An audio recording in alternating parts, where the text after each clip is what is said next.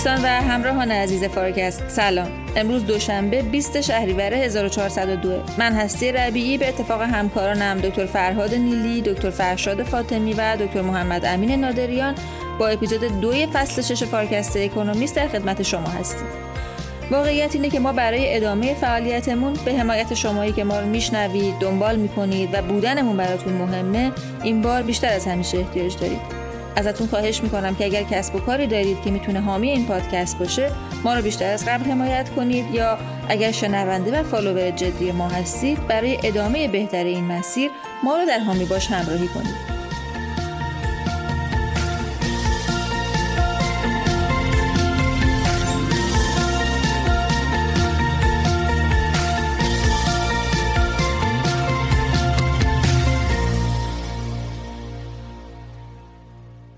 آقای دکتر فاطمی سلام. خوشحالم که باز در خدمت شما هستم. سلام. خیلی خوشحالم که در فصل جدید فارک هستم با مخاطبین همراه هستم. امروز برای ما چه مقاله رو انتخاب کردین؟ می‌دونم که دو تا مقاله رو انتخاب کردین. امروز از اکانومیست نهم سپتامبر دو تا مقاله در نظر گرفتم که سعی می‌کنم خیلی کوتاه هر دو رو یه مرور بکنیم.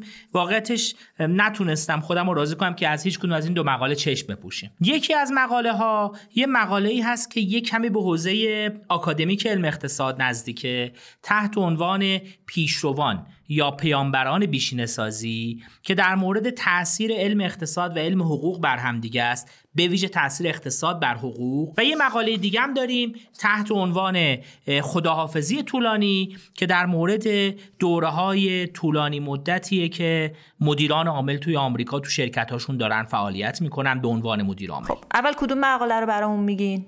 مقاله اول مقاله صفحه 68 اکانومیسته تحت عنوان پیامبران یا پیشروان بیشینه سازی مقاله داره در مورد تاثیر علم اقتصاد بر سیستم غذایی آمریکا صحبت می‌کنه و از اینجا شروع می‌کنه که چطور پوزنر به طور خاص ریچارد پوزنر استاد دانشگاه شیکاگو که استاد حقوقه و البته مهمترین کتابی که چاپ کرده حدود 50 سال پیش تحلیل اقتصادی حقوقه تونسته بر فرایند صدور آرا توی آمریکا تاثیر بذاره به نحوی که تاثیر مدرسه اقتصاد شیکاگو چگونه بر آرای قضایی مشاهده میشه اول مقالم یه شاهد میاره که هرچند که کیس های زیادی در موارد ضد رقابت و موارد محدود کردن به طور خاص ادغام ها و تملکات توی آمریکا تو سال مرکز مطرح شده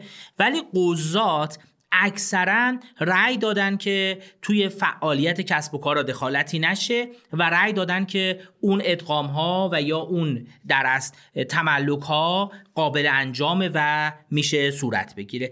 این عملا مقاله است. خوب اینجا اشاره بکنیم که پوزنر که عملا مهمترین کسیه که تو بخش حقوق اقتصادی داره کار می‌کنه یا اقتصاد حقوق داره کار می‌کنه استاد دانشگاه شیکاگو بسیار شناخته شده است و با استاد درگذشته دانشگاه شیکاگو گری بکر با همدیگه یه وبلاگ را برای سالها اجرا می‌کردن که گری بکر و پوزنر هر هفته یه سوال مهم اقتصادی را طرح می‌کردن. از مسائل روز و از دو زاویه اقتصاد و حقوق تلاش می‌کردن به اون چیکار کنن. جواب بدن. دو تا متن می نوشتن بعضا با همدیگه همجهت بود. بعضا با همدیگه اختلاف نظرهایی داشتن. و یه همکاری خیلی نزدیک بین این دوتا قول علم اقتصاد و علم حقوق توی اون فضای وبلاگ صورت می گرفت بعد از اینکه گری بکر چند سال پیش فوت کرد دیگه عملا وبلاگ هم پوزنر ادامه نداد و مونتا به هر حال توی وب هست و اگه مخاطبین بخوان می‌تونن مراجعه کنن و از بحثای روشنفکرانه این دوتا قول این دو حوزه علمی لذت ببرن. دکتر آدرس وبلاگ چیه؟ میشه این آدرس رو برای مخاطبای ما بگین؟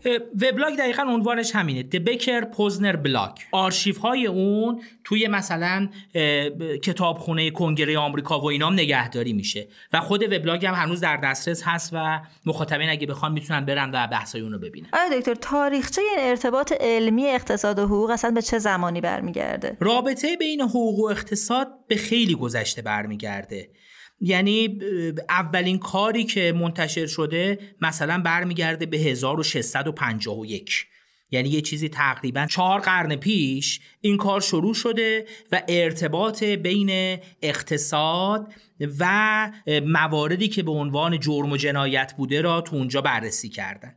منتها اگه بخوایم بیایم جدیدتر توی اواخر قرن 19 هم ارتباط بین حوزه های لیگال یعنی حوزه های حقوقی و اقتصاد روشنتر شد و به طور خاص احتمالا مهمترین کاری که تو حوزه اقتصاد انجام شده نوشته 1960 بکره تحت عنوان جرم و مجازات که یه نگاه اقتصادی داده به اینکه چگونه جرم هم به عنوان یک کالا مورد توجه قرار می‌گیره و چگونه مجازات به عنوان هزینه اون کالا می‌تونه رو جرم و جنایت تاثیر بذاره. عملا بکر که به هر حال که از استادای معروف دانشگاه شیکاگوه دانشکده اقتصاد دانشگاه شیکاگوه مهمترین آدم اقتصادی که زمین نوشته تو این زمینه شروع کرده و پوزنر همون طرف از سمت حقوق. و این فیلد اقتصادی از اونجا شروع شده و تا به امروز خب کارهای جدیدتری انجام گرفته و تو بسیاری از دانشکده های حقوق و همچنین دانشکده های اقتصاد درس اقتصاد حقوق یا رشته حقوق اقتصادی و اقتصاد حقوق ارائه میشه و روش کار میشه. این حرکت علمی چطور سیستم غذایی آمریکا رو تحت تاثیر قرار داده؟ لازم اینجا اشاره بکنیم که پوزنر در عین حالی که استاد دانشگاه شیکاگو بوده خودش یه قاضی فدرال بوده و این تاثیرگذاری تفکرات پوزنر روی سیستم غذایی آمریکا رو خیلی خیلی زیاد کرد. به طور خاص این اثرگذاری از مسیر مؤسسه اقتصادی من اجرا شده. این مؤسسه به نام هنری منه که هنری من پایگزار حوزه حقوق اقتصادی شناخته میشه. و یه مؤسسه ای درست شده تحت عنوان عرض کردم مؤسسه اقتصادی من برای قاضی های فدرال که کاری که انجام میده دوره های آموزشی بسیار سنگین نوعا توی یه سری هتل هایی توی فلوریدا توی میامی آمریکا برگزار می‌کرده. برای اقتصاد دونا. این دوره ها دوره های بسیار سنگینی بودن. بعضی از اساتید این دوره ها مثلا فریدمن و ساموئلسون بودن که هر دو دو تا نوبلیست اقتصاد هستن. و عملا قضاتی که اون دوره شرکت کردن خودشون اعلام کردن که این دوره یکی از سختترین دوره هایی بوده که توش آموزش دیدن و توش ترین شدن برای اینکه بتونن کار قضاوت انجام بدن. و به زعم خودشون بسیار براشون آموزنده بود. مطالعاتی شده در مورد نتیجه در از این آموزش روی رفتار قضات. مثلا یه مطالعه نشون داده که قاضی های فدرال بعد از اینکه این دور رو پشت سر گذاشتن توی رأی‌هاشون بیشتر از اینکه از کلمات رسمی قضایی که مثلا مثل discharge و revoke کلماتی که میگه آزاد کنید مرخص کنید کلماتی که ادبیات قضایی استفاده کنند بیشتر از کلمات efficiency و market یعنی بهینگی و بازار استفاده کردن. یعنی حتی روی انشای آرا غذایی هم این دورها تاثیر گذاشته. یا مثلا یه مطالعه دیگه نشون داده. قضاتی که این دورها رو گذروندن عملا توی کیس های مربوط به ضد انحصار سی درصد بیشتر موازهی که گرفتن به نفع شرکت ها بوده که مداخله دولت و مداخلات را در امور شرکت ها کاهش داده. یه نکته جالبش اینه این قضات 5 درصد بیشتر از قضاتی که این دوره نگذروندن. از مجازات زندان استفاده کردن و طول دوره های زندانی هم که برای افراد تعیین کردن 25 درصد به طور متوسط بیشتر بوده. یادمون بیاد گفتیم بکر می‌گفت که مجازات به عنوان قیمت جرم و جنایته. اگر شما می‌خواید جرم و جنایت کم بشه باید قیمتش رو زیاد کنید. یعنی هزینه ای که افراد براش می‌پردازن افزایش بدید. و عملا این تو رفتار قضات خودش را به خوبی نشون داده. فکر می‌کنم یکی از مثالهای خیلی واضح تاثیر یه تلاش آکادمیک بر خروجی یه سیستم اجرایی می‌تونه خب آیا این بنیاد هنری من از چه زمانی فعال بوده؟ نگاه کنید این از سال 1976 تا 1998 رسما کار می‌کرده و به نحوی فعالیت می‌کرده که با اوایل دهه 90 تقریبا 50 درصد قضات فدرال تو این دوره شرکت کرده بودن. یعنی از لحاظ در از تاثیرگذاریش 50 درصد قضات را تو اون دوره تحت تاثیر خودش قرار داده. آیا دکتر این قضاتی که توی دوره هنری من فرمودین شرکت کردن الان توی نظام سیاسی آمریکا کجا هستن؟ و لطفا اگه میشه جنبندی هم بکنید که بریم سر مقاله دو نکنید. تقریبا میگه تو 90 50 درصد قضات فدرال عملا تو این دوره ها اومدن. خب قاعدتا اینا تو این سیستم رشد کردن. مقاله اشاره می‌کنه که دو نفر از اعضای سوپریم کورت توی آمریکا. الان قضاتی هستن که تو این دوره شرکت کردن. و نکته آخری که مقاله میگه اینه که میگه هرچند که خیلی از اعضای مدرسه اقتصاد شیکاگو اون پایگزاران اصلی تفکر شیکاگو ممکنه بازنشسته شده باشن یا فوت کرده باشن؟ ولی فارغ و تحصیلان من همچنان دارن تاثیر می‌ذارن توی سیستم غذایی آمریکا و اعضای سیستم غذایی آمریکا هستن. فکر می‌کنم برای جنبندی میشه به این توجه کرد که چگونه نزدیک شدن افراد دانشگاهی به حوزه عمل روزمره حالا تو اینجا قضات میشه در مورد بقیه فضای سیاست گذاری هم صحبت کرد کمک کرده که این دیالوگ تاثیر مستقیم بذاره روی خروجی های یکی از مهمترین عملکردهای هر حکومتی که سیستم غذاییش خب آقای دکتر فاطمی اگه اجازه میدین با توجه به اینکه خیلی محدودیت زمانی داریم سریع بریم سراغ مقاله دوم. مقاله دوم از صفحه 61 اکانومیسته توی بخش شومپیتر تحت عنوان خداحافظی طولانی. مقاله با این شروع می‌کنه که تعداد زیادی از مدیران عامل شرکت های بزرگ آمریکایی دوره های مدیریتشون داره طولانی میشه. تا پایان سال گذشته از 500 شرکت لیست S&P 101 نفرشون بیش از 10 ساله که مدیر عامل بودن. این عدد 10 سال قبل بوده فقط 36 تا از 500 تا. و اگر به بعضی از مثال توجه کنیم وارن بافت بیش از 53 ساله که مدیر عامل شرکتش. البته خب وارن بافت خودش فاندر شرکت بوده. منتها تو همه موارد اینجوری نیست. مثلا مدیر عامل بانک مورگن چیس مدیر عامل شرکت نرم افزاری ادوبی یا مدیر عامل در از هتل هیلتون اونها هم مدیر عاملایی هستن که مدت زمانهای خیلی خیلی طولانی توی شرکت هایی بودن که برای اون شغل استخدام شدن و لزوما خودشون فاندر اون شرکت ها نبودن و الان میانگین دوره مدیریت تو شرکت های S&P 500 هفت ساله.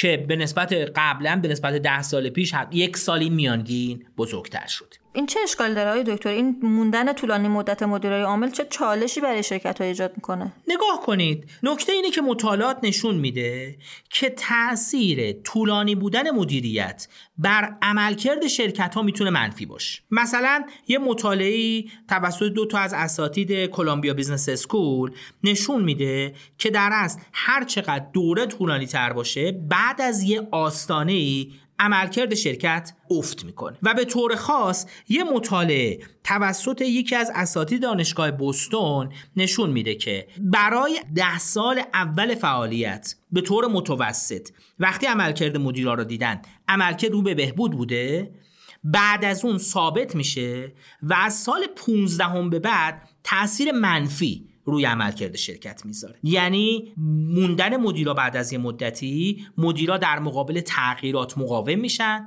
تغییرات به موقع شرکت انجام نمیشه و عملا شرکت ها دوچار افت و رکود و در اصل رخوت میشن و این یه آمار ثابت شده است. چرا این اتفاق میفته؟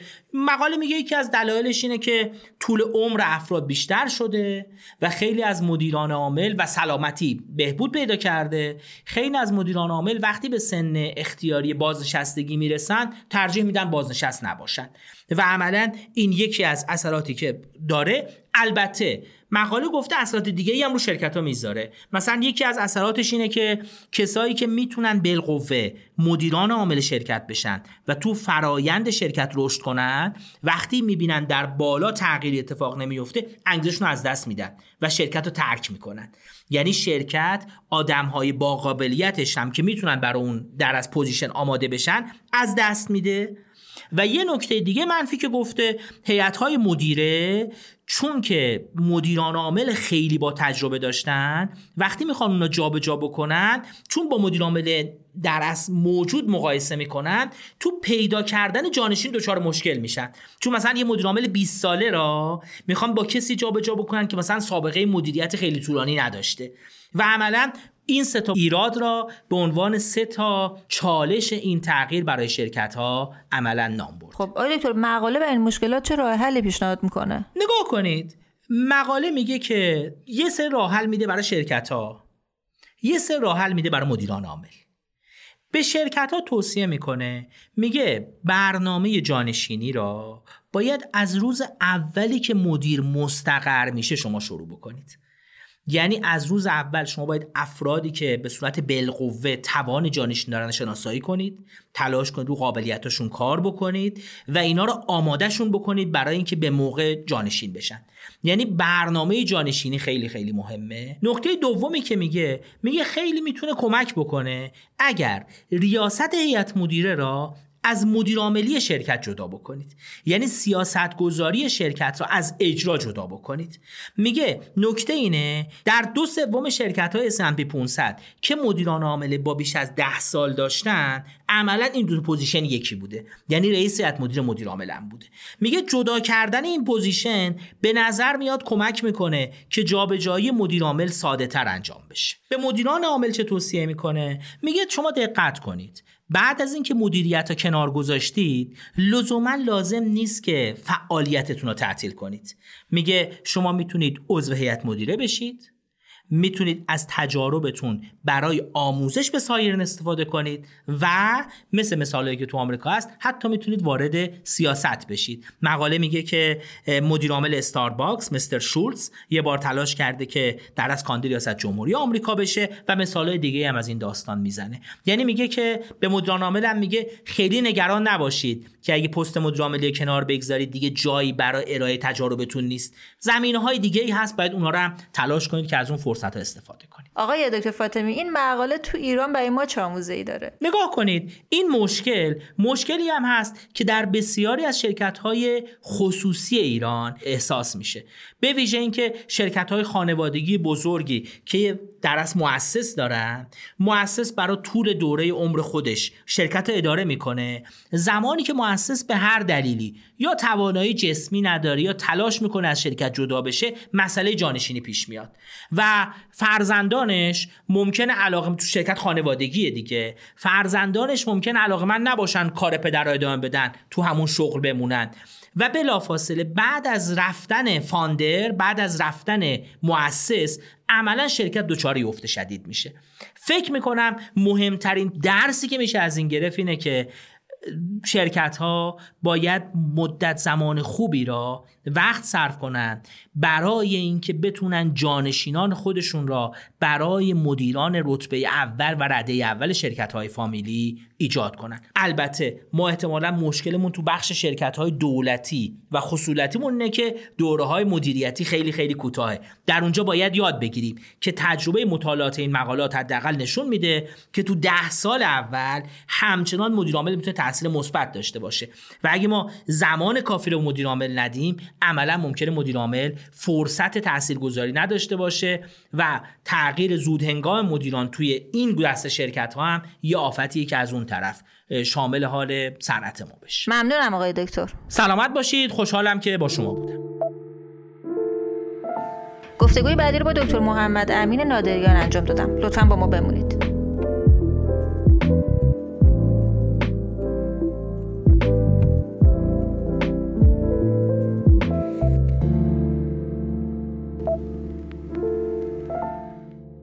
امین جان سلام. سلام و عرض ادب. خوشحالم که دوباره در خدمت شما و شنونده های عزیز فارکست هستم. خب چه مقاله ای رو امروز برای ما انتخاب کردی؟ مقاله که من انتخاب کردم عنوانش هست Pumping Up the Heat Pumps که تو صفحه 70 بخش Science and Technology اکونومیست شماره 9 تا 15 سپتامبر منتشر شده.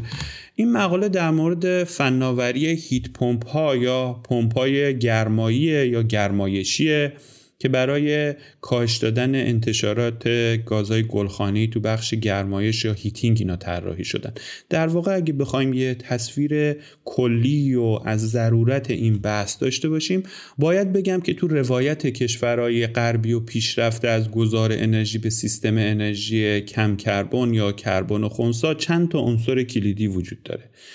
اول اینکه برقی کردن مصارف نهایی انرژی تو بخشای مختلفه. دومیش افزایش دادن کارایی انرژی تو زنجیره تامین انرژی و نهایتا هم تولید کردن برق با استفاده از انرژی های تجدید پذیر و اینجا به طور خاص منظور انرژی خورشیدی و بادی. اهمیت این روی کرده به گذار انرژی تو اینه که برای تامین کردن انرژی برای جابجایی و گرمایش و مثلا روشنایی شما دیگه نیازی به یا احتراق ندارین که می‌تونه منجر به انتشار CO2 بشه.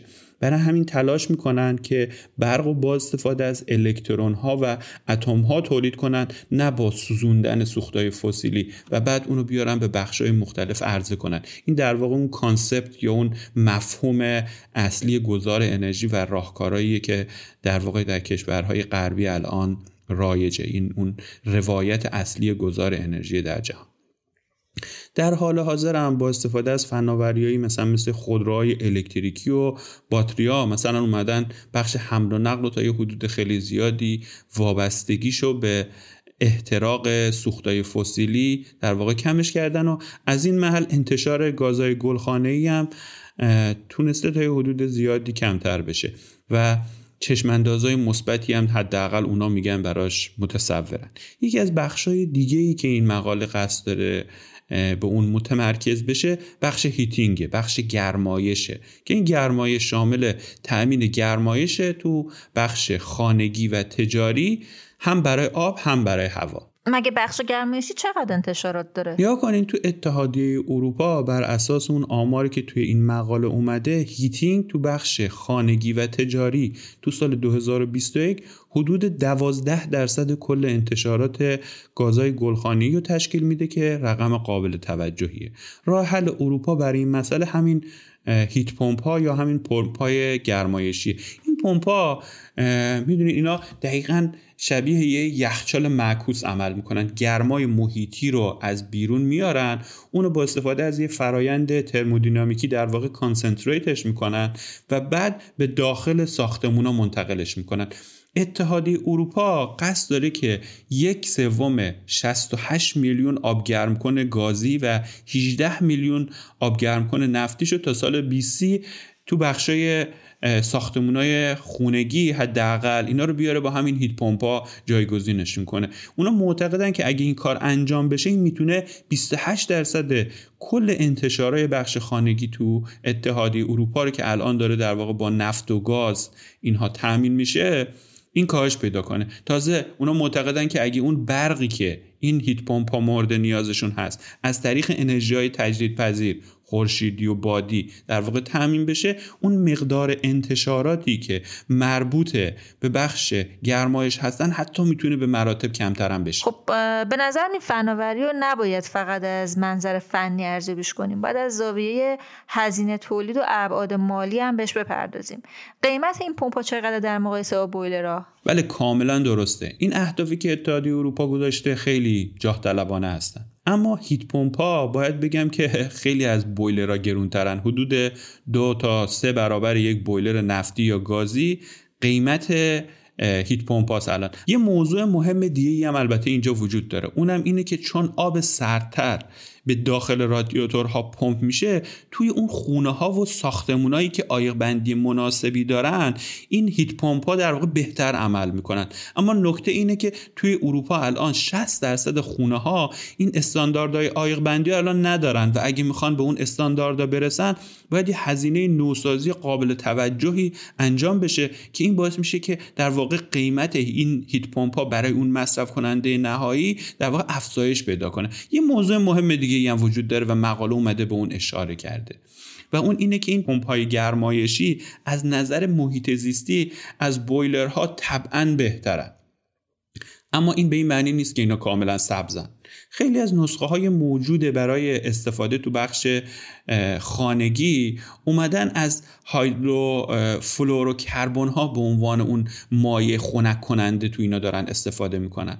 نگاه کن این ماده در یک دمای مناسب از مایع به گاز تبدیل میشه می‌تونه گرمای مناسب رو جذب کنه و حمل کنه. اما موضوع اینه که این گازی که از اون گازهای گلخانه‌ای خیلی قویه و قدرت تغییر اقلیمیش میگن هزار برابر دیوکسید کربونه شاید جالب باشه بدونین که انتشار گاز هایدروفلوروکربن از بعضی از همین یخچالا و سیستم های خنک کننده هوا الان تو اروپا حدود 2.5 درصد کل انتشارات گازهای گلخانه‌ایه و از اون عجیبتر اینه که شما اینو می‌تونید مقایسهش کنین با کل انتشاراتی که ناشی از پروازهای هوایی تو اروپا اتفاق میفته خب حالا راه حل چیه؟ بله این خیلی سوال خوبیه. الان مایای خنک کننده دیگه ای هم وجود دارن که میزان اثرگذاریشون رو تغییرات اقلیمی می‌تونم بگم کمتر از اون هایدروفلوروکربن هاست. اما طبعا از دیوکسید کربن اونها هم بیشترن. مثلا هایدروفلورو اولفین ها اما نکته اینه که بعضی از کشورها مثل آلمان، هلند، نروژ یا سوئد اینا اومدن استفاده کردن از این مایع خنک کننده رو ممنوع کردن. بر اساس یه سری مطالعاتی که نشون میده که اینها استفادهشون باعث میشه که اون آبهای حاصل از بارندگی آلوده بشه. برای همین خیلی از تولید کننده های پمپ های گرمایی الان به جای این خنک کننده های مصنوعی دنبال خنک کننده های به اصطلاح طبیعی که پتانسیل گرمایش جهانی زمین در اونها در واقع کمتره. خیلی از این مواد قبل از اینکه مثلا همین خنک کننده های مصنوعی که تا حالا اشاره کردم مورد استفاده قرار بگیره تو صنعت یخچال سازی و تبرید و اینا استفاده می‌شد. مثلا آمونیاک حتی خود دیوکسید کربن. اما نگاه کنیم بین همه این خنک کننده های طبیعی می‌تونیم بگیم که پروپان پیشتازه. تاثیر پروپان روی گرمایش زمین تقریبا می‌تونیم بگیم که با دیوکسید کربن برابره. اما مشکل اینه که این قابلیت اشتعال داره و بدون بوه و برای ایمنی شما باید یه سری مواد شیمیایی رو باش ترکیب کنید که این مواد شیمیایی اون فرایند تبریدی که توی هیت پمپ ها وجود داره رو با مشکل مواجه می‌کنه. به همین خاطر تو اروپا یه سری مقررات خاصی برای پمپ های گرمایی که با پروپان کار می‌کنن وضع شده و اون باعث میشه که هزینه استفاده کردن مناسب از این پمپا حتی بیشتر هم بشه. اما به هر ترتیب این چالش باعث شده که سرمایه گذاری برای حل کردن این مشکل هم در واقع افزایش پیدا کنه و تلاش کنن که پمپای گرمایشی پروپانی رو توسعه بدن که این مشکلات رو نداشته باشه. الان به نظر می‌رسه که مسئله اصلی توی صنعت هیت پمپا اینه که نتونستن اون حجم مایع خنک کننده مورد نیازه برای پمپا رو اینو بتونن کمترش کنن. و می‌تونیم بگیم که علتش هم این بوده که توی این سالهای اخیر اگه شما مثلا می‌خواستین از هایدروفلوروکربن ها استفاده کنین خب اینا قابلیت اشتعال ندارن. و برای همین اون حجم مایع خنک کننده برای تولید کننده های هیت پمپ اصلا موضوعیتی نداشته. اما تو شرایط فعلی الان در واقع سرمایه گذاری داره انجام میشه که برای اینکه اون مایع خنک کننده رو حجم اون رو کوچیکش کنن و امکان استفاده کردن از این خنک کننده های طبیعی الان شده یکی از اولویت های تولید کننده ها و سازنده های پمپ های گرمایی. کدوم شرکت رو این فناوری جدید الان سرمایه گذاری کردن؟ خب الان بعضی شرکت های بزرگ صنعت پمپ های گرمایشی مثل بوش میتسوبیشی الکتریک ژاپن و ویزمان اگه من درست تلفظش کنم اینا اومدن پمپای گرمایشی که داره با پروپان کار می‌کنه رو اینا توسعه دادن آوردن وارد بازار کردن. اما نکته اینه که الان این شرکت ها مدعی که از نظر کارایی این نوع پمپای گرمایی قابلیت اینو دارن که دمای آب رو برسونن تا 70 درجه که این کاملا قابل مقایسه و رقابتی با آب گرمکنهای گازی یا نفتی. اما همچنان این مشکل وجود داره که خیلی از ساختمونا و منازل در واقع اون فضای کافی برای این پمپا رو بیرون از خونه هاشون در واقع ندارن. برای همین یه موج جدید فناوری توسعه پیدا کرده که این تلاش می‌کنه پمپایی رو طراحی کنه که حجم پروپان خنک کنندهشون کمتر باشه و شما بتونید تو داخل منازلتون داخل منظورم کل اون ساختمون خودتون بتونین از این در واقع هیت پمپ استفاده کنین و اونو جایگزین بویلرهای گازی کنین. نگاه کنین توی این حالت منبع گرمایی می‌تونه مشترک باشه و شما می‌تونید بذاریدش روی پشت بوم در واقع اونجا نصبش کنید یا توی زیرزمین خونه ها قرارش بدید به تعداد زیادی از واحدات و آپارتمان ها در واقع بیان از این استفاده کنن. نگاه با این توضیحات به نظر می‌رسه که چالش های مربوط به پمپ ها حداقل از منظر فنی در حال برطرف شدن هستش و به لحاظ فنی شاید توی آینده خیلی نزدیک می‌تونیم بگیم که این هیت پمپ ها این قابلیت رو دارن که رقابت کنن با آبگرم کنها اما نگاه کنید اون مسئله اصلی بحث قیمت این پمپ هاست و اون هزینه تولیده که به نظر می‌رسه که حتی توی اروپا این قابل مقایسه نیست با آب گرم کنها و باید دید چطوری این فناوری ها می‌تونن مقیاس پذیر بشن و در واقع به اون اداپشن مناسب توی بخش گرمایش نه تنها توی اروپا حتی تو بقیه دنیا هم برسن. خیلی ممنونم همینجا منم ممنونم. گفتگوی بعدی رو با دکتر فرهاد نیلی انجام دادم. لطفا با ما بمونید.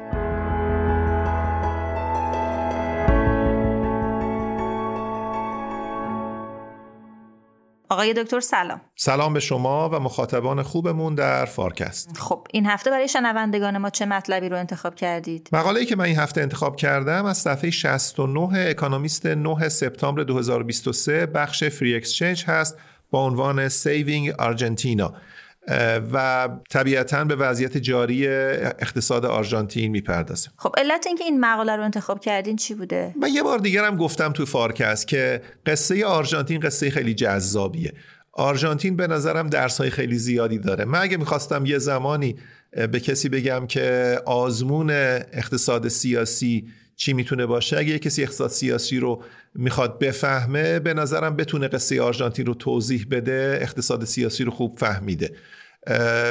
شاید تعجب کنین که چرا یه کشور می‌تونه انقدر گیج کننده یا انقدر رمزالود باشه. فقط همین رو بگم که آقای سایمون کوزنس که جایزه نوبل اقتصاد رو برد به خاطر اینکه حسابای ملی رو ابداع کرد تدوین کرد در واقع همیشه براش آرژانتین puzzling بود. او جمله معروفی که اکانومیستم چند بار نقل کرده جمله از کوزنتس. کوزنتس میگه ما چهار نوع اقتصاد داریم در جهان. کشورهای توسعه یافته کشورهای توسعه نیافته ژاپن و آرژانتین. و اکانومیست رو برش گردون دیگه. اکانومیست گفت ما چهار نوع اقتصاد داریم در دنیا. کشورهای توسعه یافته کشورهای در حال توسعه کشورهای توسعه یافته ای که فکر می‌کنن در حال توسعه منظورش ژاپن بود. کشورهای در حال توسعه ای که فکر می‌کنن توسعه یافتن منظورش آرژانتین بود. بنابراین آرژانتین puzzling آرژانتین در واقع رمزآلوده هم توضیح اقتصادش و هم توضیح سیاستش و اقتصاد سیاسیش به خاطر همین به نظرم محتاج توجه زیادی است. وجوه دیگری هم داره آرژانتین که ممکنه اینو خیلی جذاب کنه برای مخاطبین ما. و من می‌خوام یه بار این وجوه رو مرور کنم. خب آقای دکتر اینجوری که الان فرمودین بله آرژانتین موضوعش جالبه اما برای ما تو ایران چرا مهمه؟ ببینید به مصداق به مصداق اون شعری که میگه خوشتران باشد که سر دلبران گفته آید در حدیث دیگران آرژانتین به نظرم برای خیلی کشورهای شبیه ما درس های زیادی داره و من الان سرفصل این درس ها رو میگم که ببینیم که چرا مطالعه آرژانتین برای ما می‌توانه آموزنده باشه. ببینید آرژانتین اواخر قرن 19 و اوایل قرن 20 در واقع طی چهار دهه بالاترین نرخ رشد اقتصادی رو در جهان داشت. درآمد سرانی آرژانتین اوایل قرن 20 پنج برابر برزیل بود. سه برابر ژاپن بود. یک و نیم برابر ایتالیا بود. برابر با میانگین کشورهای اروپای غربی بود. اما از 1970 به بعد درآمدش افتاد و افتاد و افتاد تا رسید به وضعیتی که الان اصلا با این کشورها قابل مقایسه نیست. در واقع از دهه 1970 درآمد سرانه آرژانتین افتاد. بیکاریش افزایش پیدا کرد. تورمش سرکش شد. بدهی های خارجیش انباش شد. اعتماد به پول ملی از دست رفت و به نازلترین حد خودش رسید. و نرخ رشد اقتصادی آرژانتین طی 100 سال گذشته بالاترین نوسان رو شاید در جهان داشته. از 1930 به بعد هر ده سال تقریبا به طور متوسط یک کودتای بزرگ در واقع آرژانتین رو له کرده و نرخ تورمش تو 1975 به 750 درصد رسید. 1985 به 1100 درصد رسید. 1990 به 2000 درصد رسید. 2000 درصد یعنی قیمت ها طی یک سال 20 برابر میشه. میانگین.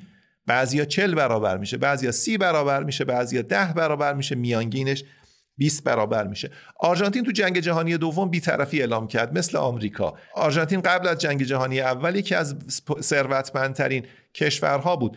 بوینس آیرس به پاریس آمریکای لاتین معروف شده بود دیگه. بنابراین کشوری بود که به لحاظ معماری به لحاظ شیک بودن پایتختش حداقل مورد قبطه خیلی از کشورها بود.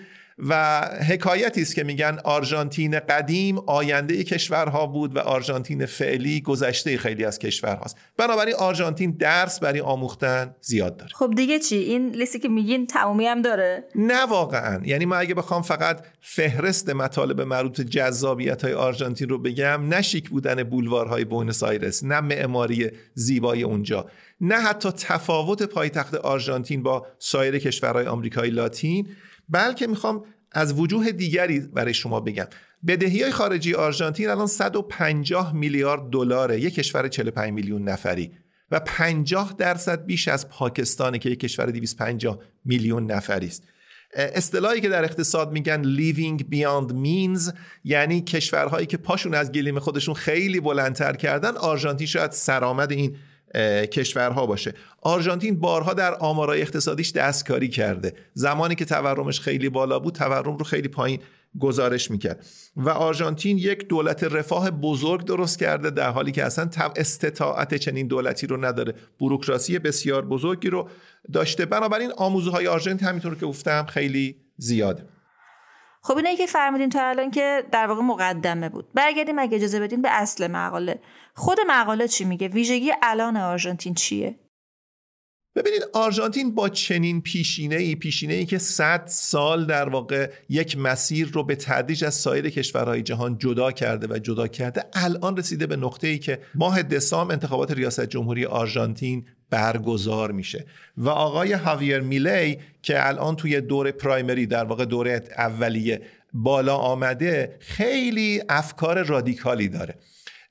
گفته میشه که میلی در واقع پیرو میلتون فریدمنه. میلتون فریدمن که تقریبا بزرگترین اقتصاددان طرفدار بازار آزاد بود مبدع مکتب شیکاگو و خصوص تو آمریکای لاتین هم طرفدار زیاد داره. ایشون آقای میلی توی در واقع کمپین های انتخاباتی خودش حرفای فریدمن رو خیلی تکرار می‌کنه. به خصوص به دو سه جمله خیلی تکیه می‌کنه. جمله اولش اینه که میگه که اندازه بهینه دولت کوچکترین باید باشه. در واقع میگه من طرفدار دولت مینیمالم.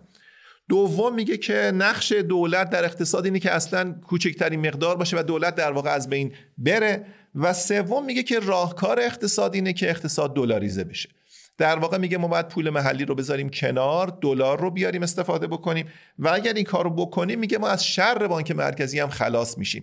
میله میگه بانک مرکزی بیخاصیت ترین نهاده و بنابراین درش رو ببندیم بذاریمش کنار. معلومه چنین حرفای رادیکال و آوانگاردی در واقع مخاطب جمع می‌کنه و اینه که اکانومیست تو این شماره خودش علامت سوال گذاشته که واقعا اینا راه حله یا در واقع بنزین ریختن روی آتشه و کار رو بدتر می‌کنه. واقعیتش اینه که بله الان پزو رسیده به وضعیتی که واقعا کمترین میزان اعتماد به پزو وجود داره. بنابراین جایگزین کردن پزو با دلار که هنوز هم در واقع قوی ترین ارز جهان هست به نظر یک افراد عادی ممکنه راهکار باشه ولی چنین نیست. در واقع پزو داره نمایندگی می‌کنه بهرهوری آرژانتین رو و دلار داره نمایندگی می‌کنه به نوعی در واقع حوزه اقتصادی آمریکا رو. و نمیشه بهرهوری رو افزایش ندیم و فکر کنیم پزو می‌توانه رپلیکیت کنه در واقع شبیه سازی کنه دنبال روی کنه وضعیت آمریکا رو. بله اگر که آرژانتین می‌توانست مثل اکوادور دلاریزه کنه کل اقتصاد رو اکوادور 20 سال پیش چنین کاری رو کرد. در واقع بظاهر سیاست پولی کلا سالبه به انتفاع موضوع می‌شد.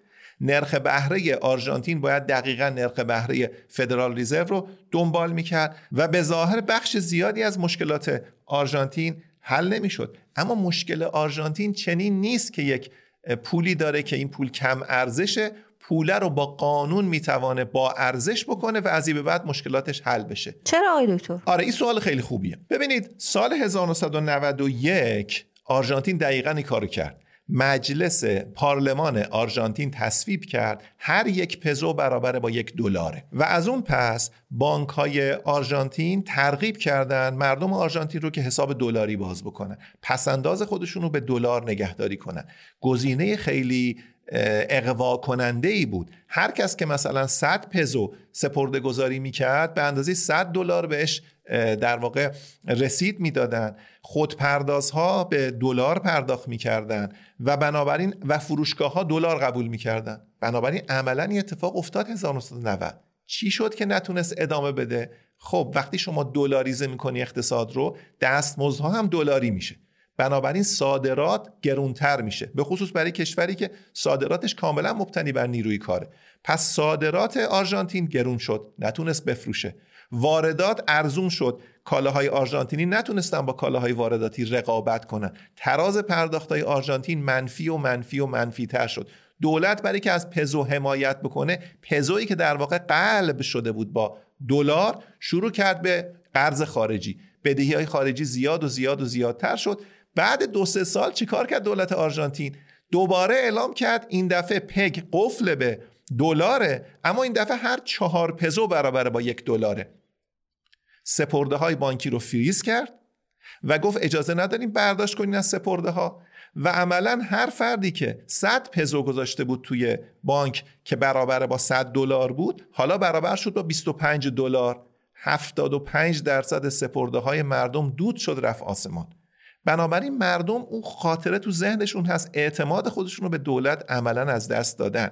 پک کردن قفل کردن فقط با مصوبه پارلمان درست نمیشه. باید اقتصاد خودش رو تجهیز کنه تا بتونه چنین کاری رو انجام بده. خب آقای دکتر این آقای خاویر میلی که شما فرمودین تو این کمپینی که راه انداخته داره افکار خیلی رادیکالی رو هم مطرح می‌کنه برای من یه سوال پیش میاد که واقعا چرا یه همچین چیزی توی همچین شرایط اقتصادی اصلا برای زمینه وجود داره؟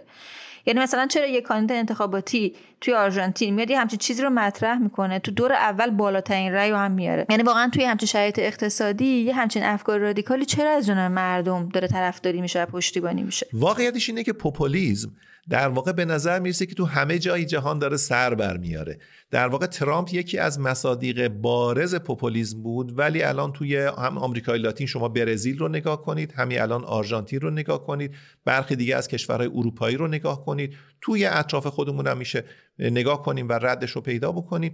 ظاهرا تقاضای اجتماعی برای پوپولیسم زیاد شده. برای که برای سیاست مدارایی که افکار رادیکال عرضه بکنن خب کشور ما هم تجربه متاسفانه تلخی داره از چنین چیزی چند سال گذشته.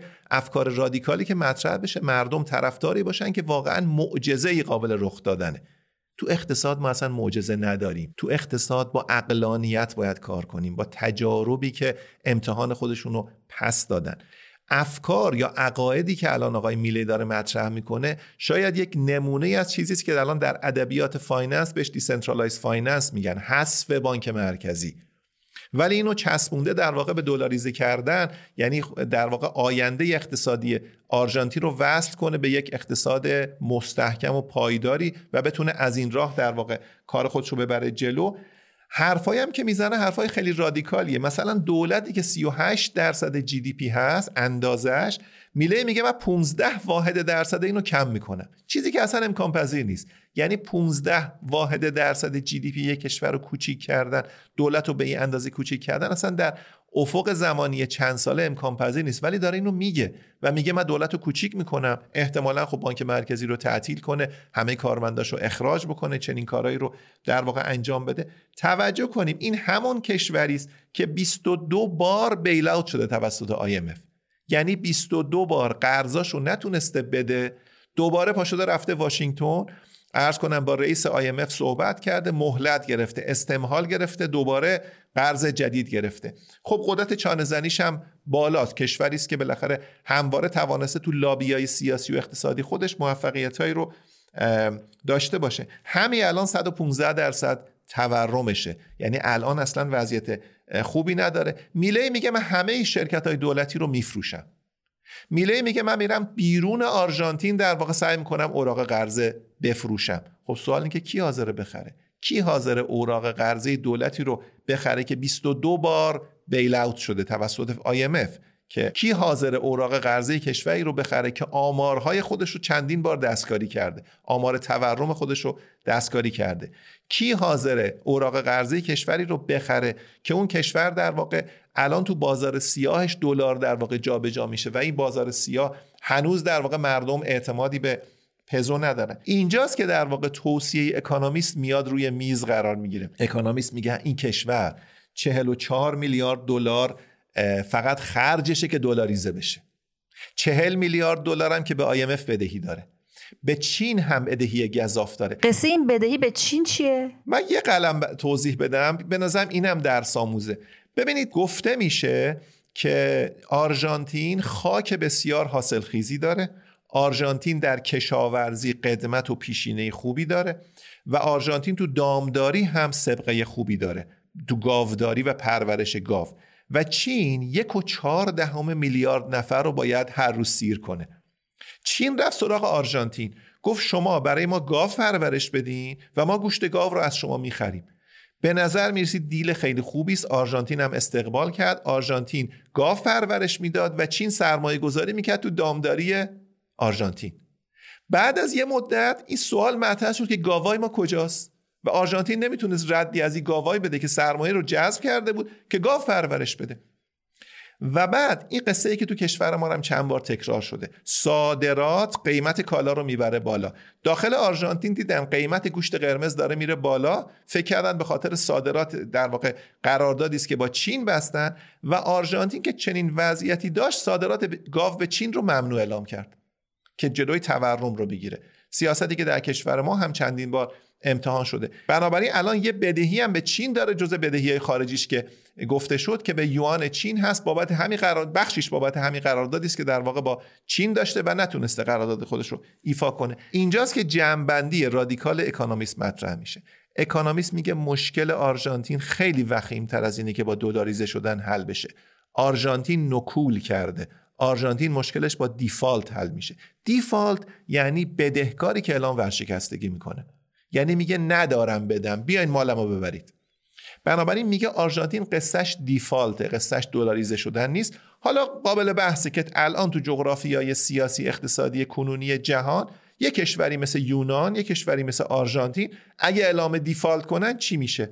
یونان یورو رو داره اتحادیه اروپا رو داره آرژانتین چنین چتر و سرپناهی هم نداره. درست. بالاخره پیام اصلی این مقاله چی بود دکتر؟ به نظرم پیام اصلی مقاله اینه که کشورهایی که بدون تجهیز و آمادگی اقتصادی بدون اینکه نهادهای اصلی تصمیم سازی رو آماده کنن میرن تو دل انتخابات و تو شرایطی که پوپولیست ها ممکنه تو انتخابات با یه مدار سرمایه گذاری با برجسته کردن برخی از شعارهای جذاب بتوانن رأی بیارن اینا وضع رو وخیم تر می‌کنن. و الان وضعیت آرژانتین پیش روی ما هست واقعیتش اینه که ما اگه بخوایم دو تا اصل تو اقتصاد بگیم اصل اول اینه که تفاوت در شرایط زندگی مردم تفاوت در کیفیت زندگی مردم رو بهرهوری کشورها تعیین می‌کنه و اصل دوم اینه که بهرهوری کشورها مستلزم سرمایه گذاری در سرمایه انسانی، سرمایه فیزیکی و دانش و فناوری است. اصل سوم هیچ معجزه‌ای در اقتصاد وجود نداره. یک شبه مشکلات بلند مدت رو نمیشه حل کرد. آرژانتین از 1960 1970 در واقع یک سقوط تدریجی مستمر رو داره تجربه می‌کنه. با انتخابات نمیشه این مسئله رو حل کرد با تغییر شعار هم نمیشه حل کرد. تنها اکسیدی که در اقتصاد وجود داره ارتقای بهره است. خیلی ممنونم آقای دکتر خیلی محبت کردیم منم از شما ممنونم.